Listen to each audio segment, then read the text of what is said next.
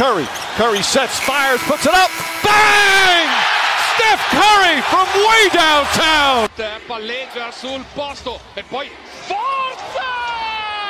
Da centrocampo! Il fulmine colpisce due volte! Ancora in gara 3! Iguodala, here it comes. He got it! The Warriors have won! in campo avere ancora questa dolcezza di tocco.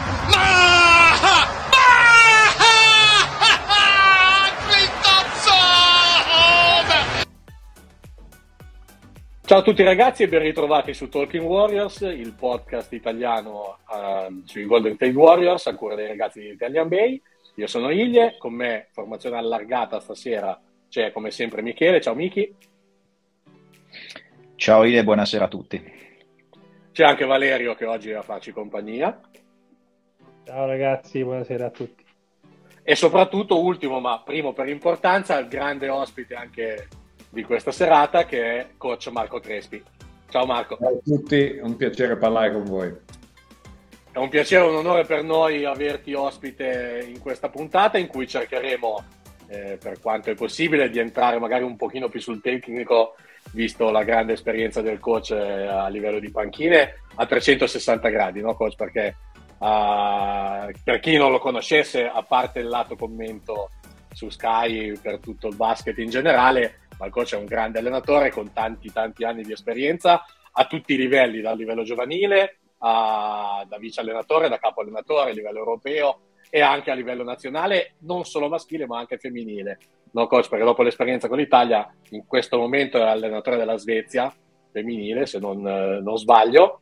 No, no, nel senso che dopo l'europeo del 2021 oh, eh, no, avevo ancora due con- anni di contratto con la federazione svedese, ma ho deciso eh, che Ok. quella era la mia ultima esperienza come allenatore. Ho allenato 43 anni, penso che siano abbastanza e quindi anche perché ho la possibilità di fare altre cose, i commenti di Sky, eh, i commenti di Sky, eh, discorsi di formazione all'università e nelle aziende, quindi ho deciso dopo 43 anni di smettere, quindi non sono più l'allenatore della Svezia e prima di Ok. quelle europee ho deciso di smettere.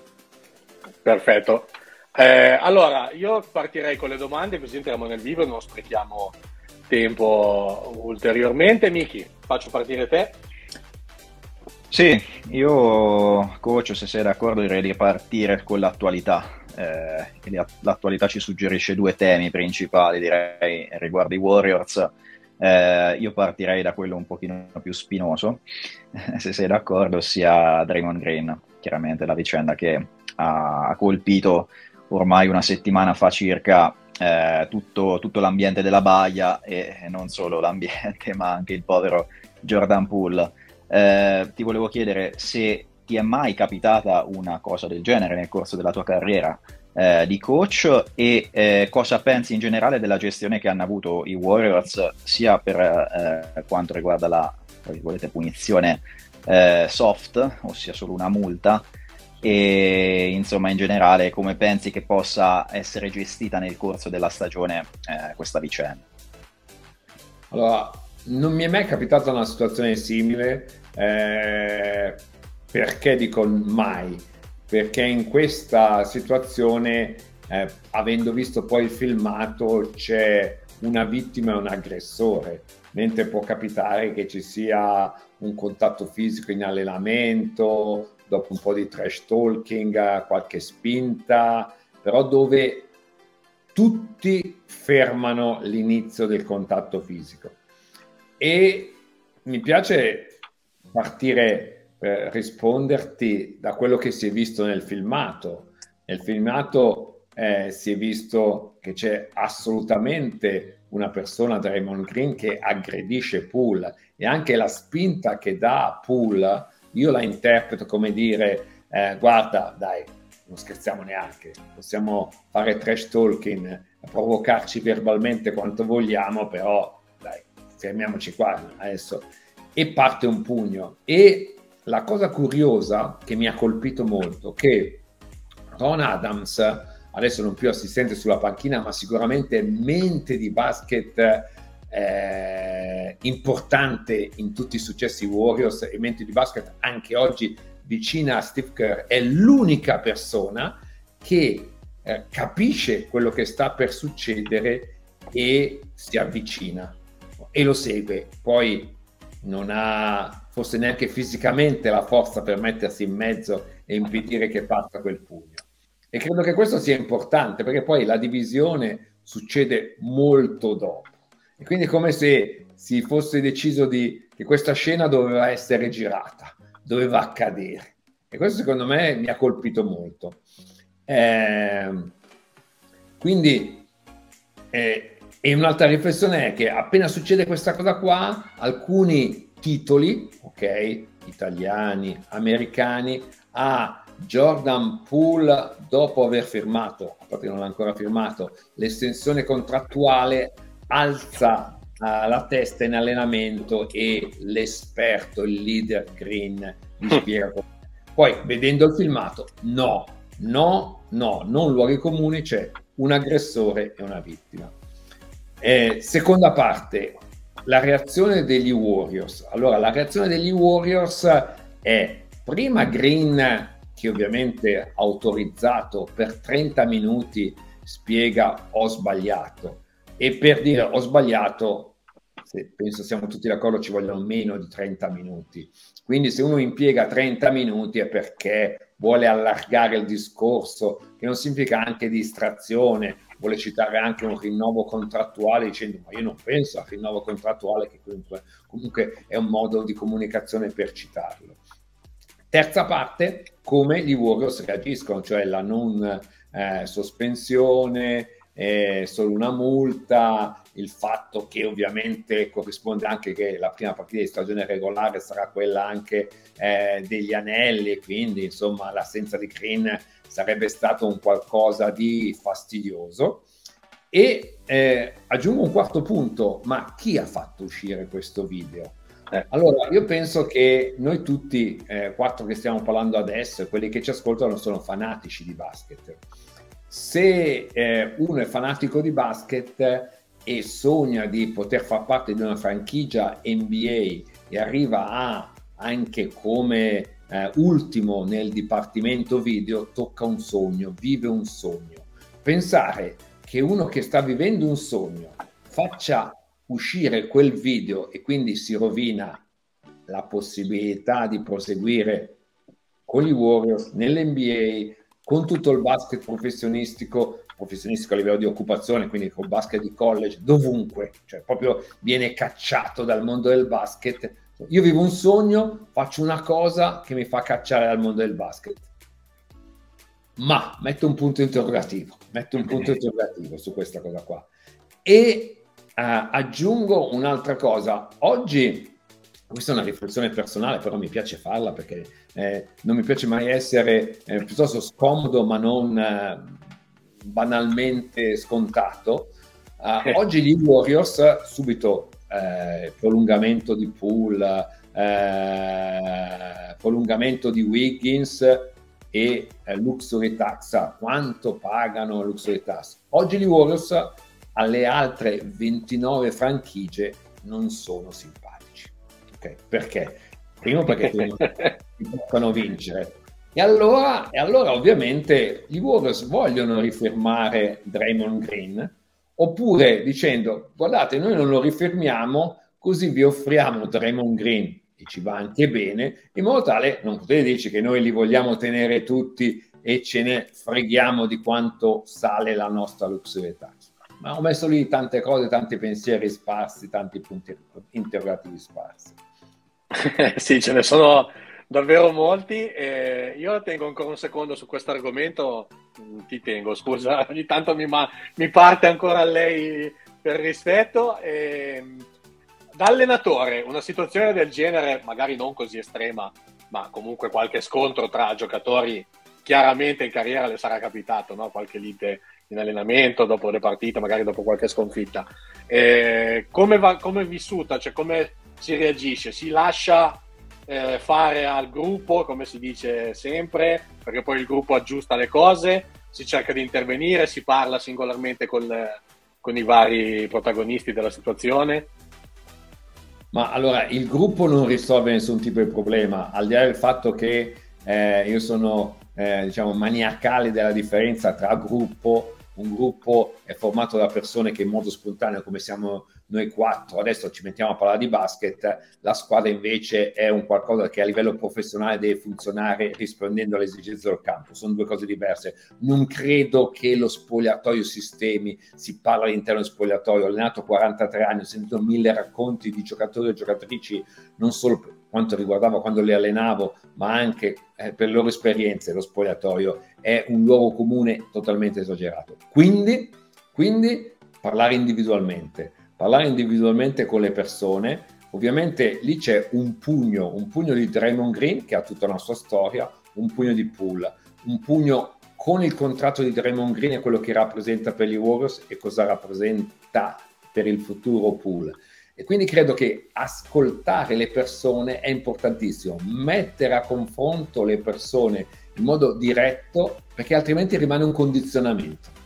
Se gli Warriors fanno rimanere questa situazione un condizionamento senza all'interno, all'interno significa eh, management, Steve Kerr, parlare direttamente con Green, parlare direttamente con Poole, poi parlare insieme con loro direttamente loro rimane un, un, condizionamento che vanno benissimo. Ah, come hanno, ha detto anche il general manager Myers, abbiamo gestito, abbiamo sofferto, abbiamo vissuto momenti difficili, supereremo anche questo. Belle parole che ovviamente uno deve dire, però deve essere affrontato in modo diretto con le singole persone. Eh, Steph Curry, Steph Curry, andare a parlare con Steph Curry dicendo, beh adesso cosa facciamo? è mettere una, un peso su Steph Curry che non può risolvere il problema direttamente con quei due, avendo idea di quale potrà essere la decisione per il futuro e su questo avrei pochi dubbi. Grazie, Vale. Sì, io mm, cambierei un attimo discorso, no? Penso che tanto il caso Draymond eh, abbiamo concluso. Io cambierei discorso, coach. Eh, passando da Draymond Green, eh, quindi uno dei veterani della squadra insieme a Steph Curry, Clay Thompson, Iguodala. E vorrei sapere invece mh, mm, cosa ne pensi del, dei giovani Warriors, in particolare mh, mm, magari di Kuminga, di Moody, se secondo te saranno già quest'anno pronti, se avranno più minuti, che tipo di impatto secondo te potranno avere quest'anno? Jordan Poole, fresco di rinnovo. Allora, esattamente 12 mesi fa, quando eh, Alessandro Maboli eh, ci chiede a tutti eh, i, sia i giornalisti che ai color eh, di Sky di scegliere un argomento per introdurre la nuova stagione NBA, io scelgo gli Warriors di nuovo contender. E eh, due cose, Nel, eh, quando uno dei miei argomenti era il fatto che eh, i Warriors pensano sempre di tirare, vengono riconosciuti come la squadra che tira tanto a tre punti e giocheranno in quintetto con Green e Looney, cioè due giocatori che non tirano mai da tre, quindi quasi controtendenza. Ma quando presento il quintetto, lo presento con Poole e non con Wiggins. Allora Mamoli mi dice, ma eh, guarda che magari aggiungi che Wiggins è sto uomo, perché io vedevo già Poole assolutamente affermato. E quel piccolo parte di speciale, la mia parte di speciale, finisce con dicendo, ehi, guardate Kuminga. Kuminga è un giocatore favoloso su 28 metri nelle due metà campo. Questo per dire che sono parziale, posso essere parziale. per me è un giocatore speciale. È un giocatore eh, speciale perché oggi non sa neanche ancora come usare tutte le sue qualità, però è un giocatore speciale, è un giocatore che eh, è assente Draymond Green prende il suo posto, non si avvicina e sarà, non paragoniamo al nuovo Green perché Green è un genio sul campo, quindi i geni difficilmente possono, non, non sono duplicabili, non sono clonabili, okay? però Kuminga l'energia che può avere nella metacampo difensiva, nel sistema di grande organizzazione difensiva, nella capacità di essere atleta che sorpassa senza la palla e con la palla il difensore, io credo che sia già pronto per avere un ruolo importante. Così come Moody, protagonista della box and one che Steve Kerr ha fatto l'anno scorso nel playoff, significa che sa capire quando tocca a lui e ha anche quando tocca a lui per pochi minuti, non che ha bisogno di un volume di gioco per, e altrimenti è un giovane che ha bisogno di prendere sicurezze. Poi nei giovani ovviamente non dimenticherei Wiseman che forse finalmente potrà giocare. Sì, eh, io volevo passare proprio a Wiseman sul, dal discorso giovani perché visto che tu sei uno studioso di basket e in particolare di Steve Kerr, eh, visto che l'avevi anche citato in uno speciale, forse quello sui 75 anni come una pietra miliare di questa storia eh, più o meno recente dell'NBA, no? Eh, diciamo che dalla, dalla, panchina di Bogut e l'introduzione del quintetto piccolo nel, nel 2015 eh, i Warriors non hanno mai più avuto un centro con certe caratteristiche, con certe dimensioni, perché quasi sempre si è andati piccoli, anche Lunei ha delle caratteristiche da lungo, eh, da rimbalzista, eccetera, ma non è di, di, quel tipo di dimensioni, di quel tipo di atletismo soprattutto. Eh, visto che tu conosci bene, hai studiato bene il gioco di, di Steve Kerr, come si può introdurre un giocatore come Wiseman con le sue capacità, con le sue debolezze anche, perché adesso ne ha ancora e ne ha da colmare parecchie. Quali possono essere le soluzioni proprio a livello di campo per poterlo far già funzionare primi, nel primo anno sostanzialmente da, da sano e lo, ce lo auguriamo tutti che i suoi problemi siano finiti. Allora, Wiseman è un giocatore che ha una capacità di essere veloce, spazi brevi senza la palla, credo importantissimo. E quindi il gioco di movimento, il gioco di aprire gli spazi per gli Warriors si abbina assolutamente alla capacità atletica che ho descritto adesso di Wiseman e credo che questo sia una grande facilità. Due, all'inizio la sua prima stagione da rookie, giocando minuti, partendo anche in quintetto, aveva dopo l'inizio facile, gli inizi sono facili per tutti, aveva un pochettino fatto fatica perché il sistema degli Warriors è un sistema che devi comprendere perché diventi vantaggio per te e per gli altri. Credo che questi eh, mesi in quasi infiniti di sosta abbiano permesso a lui A di comprendere il gioco, ma di capire quanto può essere un vantaggio per lui comprendere non solo quattro discipline e ho citato prima Rod Adams con cui ogni tanto mi scambio dei messaggi, lui mi assicura che la forza mentale di Wiseman è assolutamente una certezza. Quindi credo che sarà sicuramente un vantaggio perché è un giocatore di movimento. È vero che è un lungo, ma un lungo che deve giocare in movimento. I Warriors giocano in movimento. Lui ha voglia di capire come utilizzare il sistema Warriors a suo vantaggio, direi che ci sono tutte le componenti per un lieto fine. E visto che ho già fatto la stessa domanda dal punto di vista dell'ex giocatore, quando c'è stato Davide, il tuo collega Davide Pessina nell'ultimo episodio, e te la faccio da, da coach. E quanto basta a un giocatore come Wiseman il lavoro che è stato fatto in questo anno e mezzo sostanzialmente di riposo forzato o quasi con, sappiamo che stato, è stato preso Milojevic apposta sostanzialmente per insegnare a Wiseman e far crescere Wiseman. E quanto è sufficiente quel tipo di lavoro dal punto di vista di un allenatore o quanto invece poi eh, tu avresti bisogno di vederlo sul campo e di fargli fare minuti?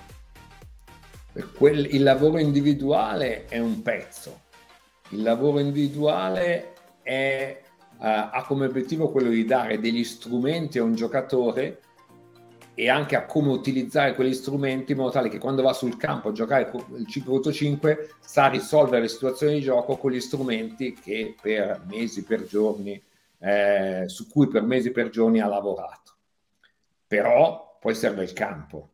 Eh, io credo che, e faccio eh, anche le partite di pre-season degli Warriors, ok? Anche le partite di pre-season ho commentato, ma una con cui quando giocavano con Portland con i sei giocatori migliori che non c'erano, si vede un'idea di gioco, la semplicità di idee di gioco.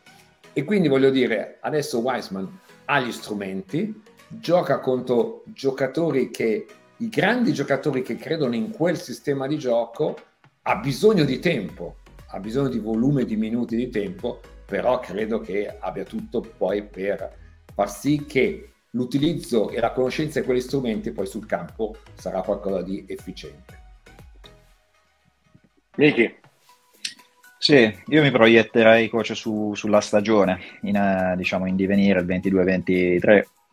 Eh, cosa, pensa, cosa, pensi del, del, roster Warriors che dall'anno scorso ha perso eh, Gary Payton e Otto Porter e lo ha diciamo, eh, rimpolpato eh, con Dante Di Vincenzo, già Michael Green in particolare diciamo fra i veterani e come dicevamo i rinnovi eh, di Pool, Wigo e, e, aver mantenuto sostanzialmente tutti eh, dei, dei, dei, sei fondamentali, incluso ovviamente Luney.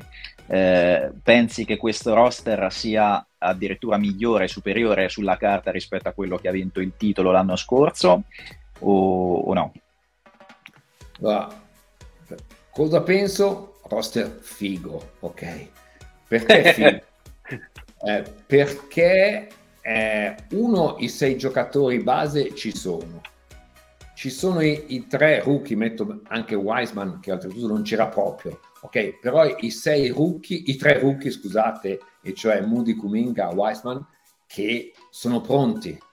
Quindi 6 più 3 arriviamo a 9, ok? Poi eh, ovviamente la capacità di scouting, di raccolta di dati analitici per firmare i giocatori, visto che gli altri co- costano abbastanza, che possono essere scommesse, quindi come Jamal Green e come Donte Di Vincenzo, mi sembrano delle belle idee, perché uno tira da tre con tutto il movimento, Di Vincenzo un giocatore che sempre mi è piaciuto dopo essere stato diciamo lasciato da Milwaukee va tristemente a trascorrere una stagione, adesso ha di nuovo un'occasione in cui può sorridere sul campo, quindi affascinante. E poi certo hanno perso eh, Peyton e Otto Porter, sì, perché se tu arrivi con un salario basso, fai benissimo agli Warriors, la capacità di un management è dire benissimo, caro eh, eh, Gary Payton II, ti amo, ci hai fatto emozionare, hai giocato pivot eh, lungo la linea di fondo e sei alto 1,90, bellissimo, quando guadagni 1.6 ti amiamo. Se il tuo contratto deve essere garantito per tre anni, ti auguriamo buona fortuna e questa è grande capacità. Quindi ritornando, roster figo, con idee, più forte o meno forte, non lo so, però molto figo. Beh, la domanda eh, successiva un po' più sc- è scontata, credo, ma da allenatore è meglio avere tutte queste opzioni o è meglio avere un nucleo di 7-8 giocatori su cui ruotare la squadra e magari qualcuno per far rifiatare. Perché qui cominciano, come dicevi tu, ad essere tanti quelli che possono avere minuti anche importanti e ruoli importanti a seconda del quintetto che si vuole, si vuol mettere in campo. Eh, do, do, domanda interessante, però voglio dire, facciamo adesso, Moody di Vincenzo, su per giù, stessa rotazione, giocatori completamente diversi, però stessa, eh, tra virgolette, non ci sono più i ruoli, eh, eh, simili caratteristiche, ok? Alla fine la stagione regolare col fatto che infortuni, eh, riposi programmati via dicendo, dà spazio a tutte e due. Inizieranno i, i playoff, caro Moody, caro Di Vincenzo, forse c'è spazio tu- per tutte e due, altrimenti abbiamo avuto tempo, modo di analiticamente, non emotivamente, scegliere uno dei due. Quindi credo che avere 11 giocatori non sia troppo, sicuramente impossibile farli giocare nei playoff, però alla fine Mudio Di Vincenzo, uno dei due avrà spazio e sarà è stato eletto dalla stagione regolare. Perfetto, vale. Sì, sempre parlando di roster, io invece ero curioso di sapere mh, che cosa ne pensa il coach di, del ritorno in campo di Clay Thompson. Dopo 900 giorni, l'anno scorso l'abbiamo visto magari a tratti un po' arrugginito, a tratti il, il vecchio Clay, meccanica di tiro sempre meravigliosa. Secondo te, coach, l'anno prossimo rivedremo un Clay un po' più uh, a suo agio, no, magari non proprio al 100% quello che era prima, magari soprattutto in difesa, ma potremmo rivedere un po' il Thompson eh, degli anni scorsi. Allora, parto con le parole di Steve Kerr che disse eh, Clay Thompson è stato fuori 900 giorni che si infano più di due anni. Il basket è cambiato. Quindi è impossibile paragonare il Clay Thompson prima del doppio incidente, anche se non avesse avuto incidente che ritorna dalla Luna dopo 900 giorni, perché il basket è cambiato. Il basket è cambiato in che cosa? Più velocità, più capacità orizzontale, più aprire gli spazi in attacco, ma anche da coprire in difesa. Okay? In più, uno che ha avuto due operazioni di quel genere lì, pensare che possa avere lo stesso rendimento atletico sul campo è qualcosa di impossibile. Certo, alcune volte faceva fatica in difesa.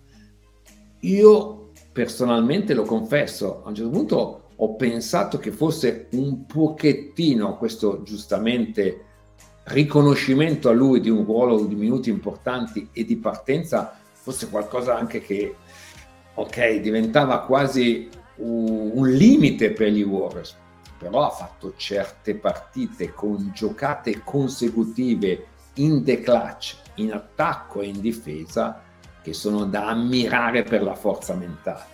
Quindi, chiamiamolo il basket è più veloce e Clay si è un pochettino più lento di prima, quindi ci appare forse arrugginito, vero, però ha dimostrato che nei momenti determinanti è stato incredibile, cioè qualcosa di impensabile. Quindi non aspettiamoci uno più atleta, ok? Anche perché emotivamente l'anno scorso aveva risorse superiori, adesso è già tornato, quindi quell'extra motivazione non c'è più, però un giocatore che magari mi aspetto ridurrà il volume dei suoi minuti perché? Perché ormai è confermato il suo ritorno, non c'è più bisogno di dargli spazio per farlo sentire di essere tornato. Un Clay Thompson un po' più lentino, ma un, po', un Clay Thompson assolutamente giocatore per competere per il titolo. Eh, come si gestisce un rientro come quello di Clay Thompson dopo tutta questa assenza dal punto di vista del, dell'allenatore, cioè, si sta a quello che dice lo staff medico, quindi minutaggi restretti, contati al secondo, oppure ci si affida un po' di più alle sensazioni del giocatore o non ci si fida delle sensazioni, delle sensazioni del giocatore che magari spinge per voler giocare a tutti i costi.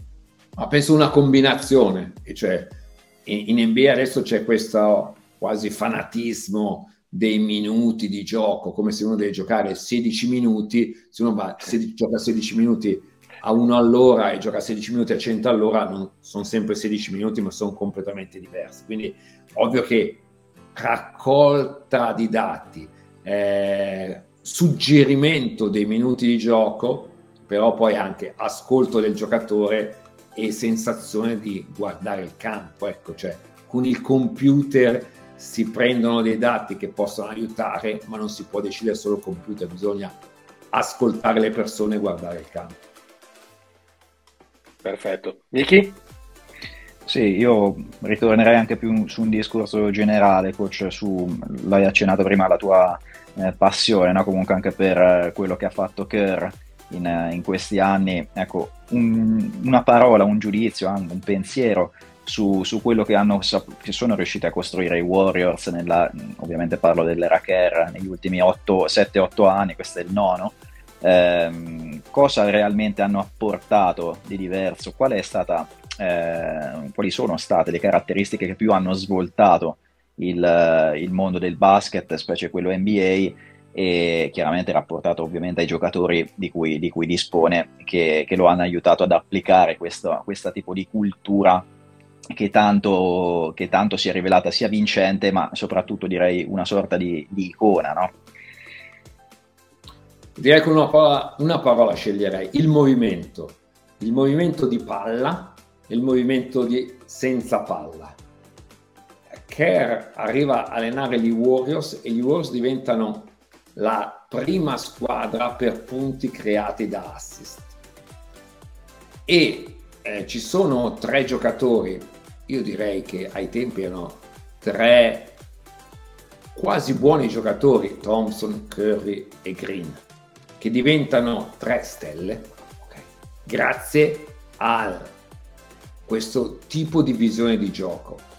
E la forza di Kerr non è tanto aver pensato il movimento di palla e poi senza palle voglio aggiungere un dato su questo, ma è il fatto di far credere, convincere i giocatori che questo movimento eh, in generale di palle senza palla gli avrebbe permesso di farli salire di categoria da buoni giocatori con un ma a stelle e questo credo che sia stato importantissimo. Sul movimento senza palla faccio un esempio. Eh, Steph Curry è assolutamente una prima punta un giocatore che può segnare, ha cambiato le dimensioni del campo, tutto quello che vogliamo a, a, aggiungere. Però è un giocatore che in una partita di media fa 8 blocchi, cioè porta 8 blocchi con la palla o senza palla.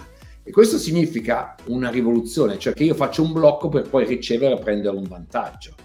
E non è solo una questione di tecnica, questione di un diagramma disegnato, è questione di cambiare la prospettiva che io devo bloccare per la prima punta, ma è la prima punta che blocca per creare vantaggi per gli altri per sé. Sembra un discorso solo di eh, cane eh, che si morde la coda uovo gallina, ma uh, vogliamo essere più presuntuosi filosofico ma invece è un, è un, fatto di grandissima appartenenza al prodotto. Gli Warriors giocano in un certo modo e tutti sono convinti di appartenere a quel prodotto.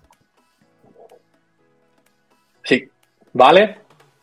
So sì, io ho una curiosità. Su Steph che siamo sì. arrivati in argomento. allora, noi, vabbè, noi siamo di parte, noi adoriamo letteralmente Steph Curry perché io penso al di là del tifo, ma un amante di basket nel vedere giocare Curry non può non emozionarsi. Al di là di Curry, come dicono tanti, tira da 10 metri, ma Curry fa tantissime cose in campo che sono una cosa incredibile. Dal punto di vista di un allenatore, cosa vuol dire allenare Curry? Cosa vuol dire avere in squadra Steph Curry? Io penso che eh, quando alleni un giocatore fenomeno, e, e soprattutto un giocatore fenomeno e che è così intelligente sul campo, eh, ci sia sempre da guardarlo per prendere qualche cosa e capire quale può essere la prossima visione. Cioè Steph Curry fa certe cose per sua visione, per istinto, che può essere veramente fonte di ispirazione per Steve Kerr. E quindi beh, bisogna guardarlo ok? E eh, credo che anche quando quello che ci arriva, cioè i colloqui tra eh, Steve Kerr e Steph Curry, poi i colloqui che arrivano, ce ne arrivano l'1% eh. di comunicazione NBA, quindi è, è relativo. Però sono sempre dove, soprattutto nel passato, Steve Kerr gli, gli parla di tranquillità, perché io credo che Steve Kerr, che è persona che ho avuto la fortuna di conoscere ed è una persona speciale, eh, è uno che sa guardare Steph Curry ed io devo guardare e lui mi ispira tecnicamente, io quasi devo metterlo più a suo agio emotivamente in modo tale che lui mi possa ancora di più ispirare tecnicamente, al di là di, quanto, di quanto poi gioca bene. Ecco. E, e, credo che ci sia questa combinazione fantastica tra eh, due, ne conosco solo una, tra due, penso, persone molto speciali. Sì, tra l'altro un rapporto che è iniziato eh, con qualche dubbio, no? perché ricordiamo che Steph è stato il primo orfano di Jackson quando c'è stata la scelta di cambiare allenatore, perché eh, Steph aveva giocato divinamente già sotto, sotto Mark Jackson e quindi non era proprio contento, cioè era più che altro dubbioso no? sull'arrivo di Steve Kerr, che ricordiamo che era sostanzialmente la prima esperienza da quel punto di vista, quindi è stato, probabilmente è stato anche complicato far, eh, come si dice in gergo, coach, comprare proprio, la propria visione a, a, un giocatore così.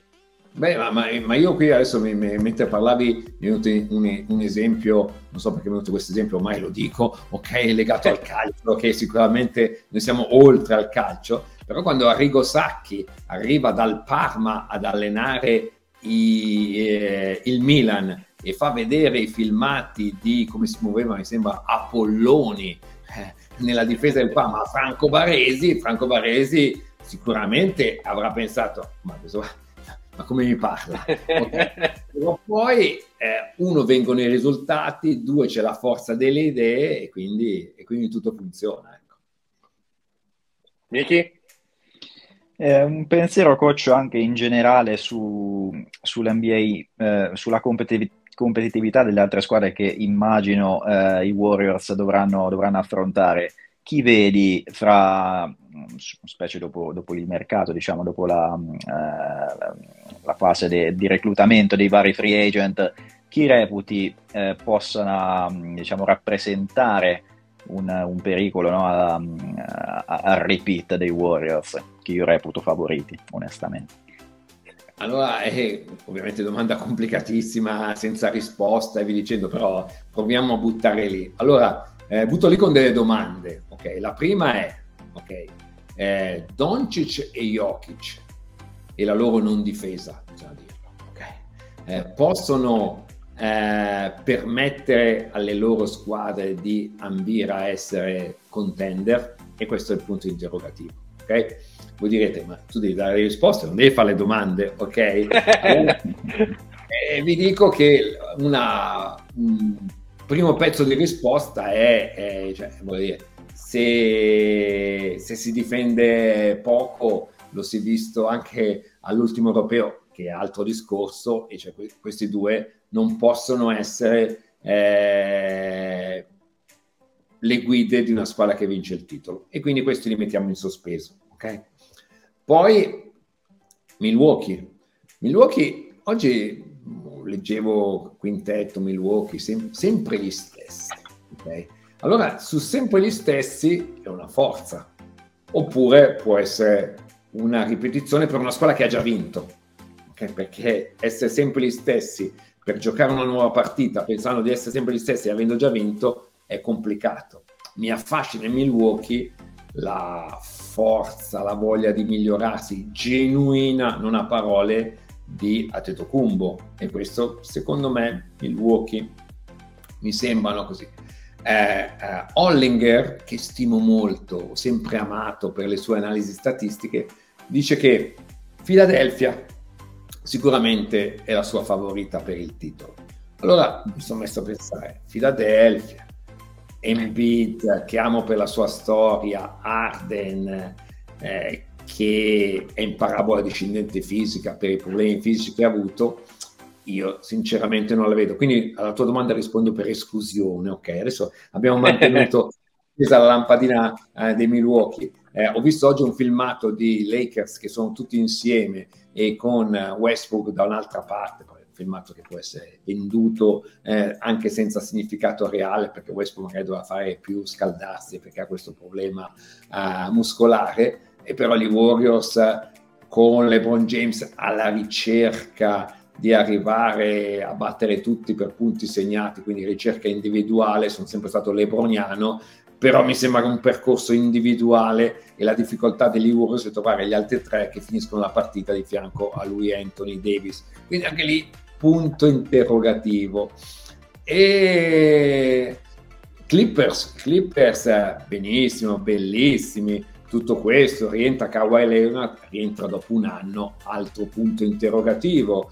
Eh, oltretutto, tutti, anche, anche gli Warriors un anno fa rientra Clay Thompson addirittura 900 giorni, Steph Curry così, però io, c'è la cultura Warriors. In tutte queste squadre che ho citato c'è tanta bellezza, tanti elementi eh, individuali, affascinanti, sicuramente ce ne saranno altre, però vedo, la cultura degli Warriors per me oggi è i, quello che dà agli Warriors il fatto di poter essere ancora favoriti. Eh, io ho una curiosità, visto che stiamo parlando di, eh, di, altre squadre. In realtà sono due. La prima proprio dal punto di vista dell'allenatore, perché è quello che eh, una squadra che ci ha dato parecchie difficoltà in finale e a me era piaciuto tantissimo eh, come si sono mossi quest'estate, al di là di poi aver avuto la sfortuna dell'infortunio di Gallinari, parlando dei Celtics ovviamente, e dal punto di vista di chi subentra, perché oh, ovvio non possiamo sapere cosa è successo a Udoca nel, nello specifico, sono fatti privati, sono cose personali, quindi noi ovviamente non lo sappiamo. Ma da chi subentra in una situazione del genere? Quanto è difficile?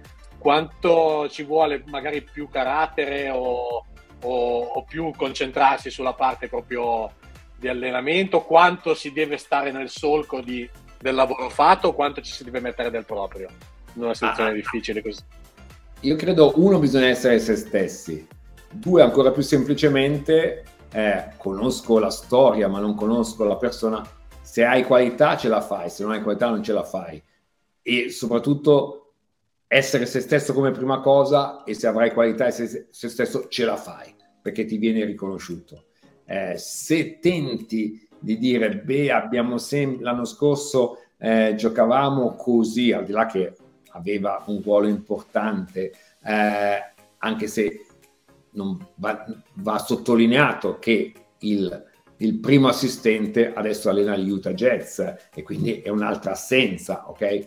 Però credo che se cerchi di capire che cosa ci vuole a questa squadra, allora io mi devo adattare, devo essere più così che cos'ha, significa snaturarsi davanti sicuramente a qualche cosa di complicato, essere te stesso e poi magari fallisci, ma se decidi di non essere te stesso hai già fallito.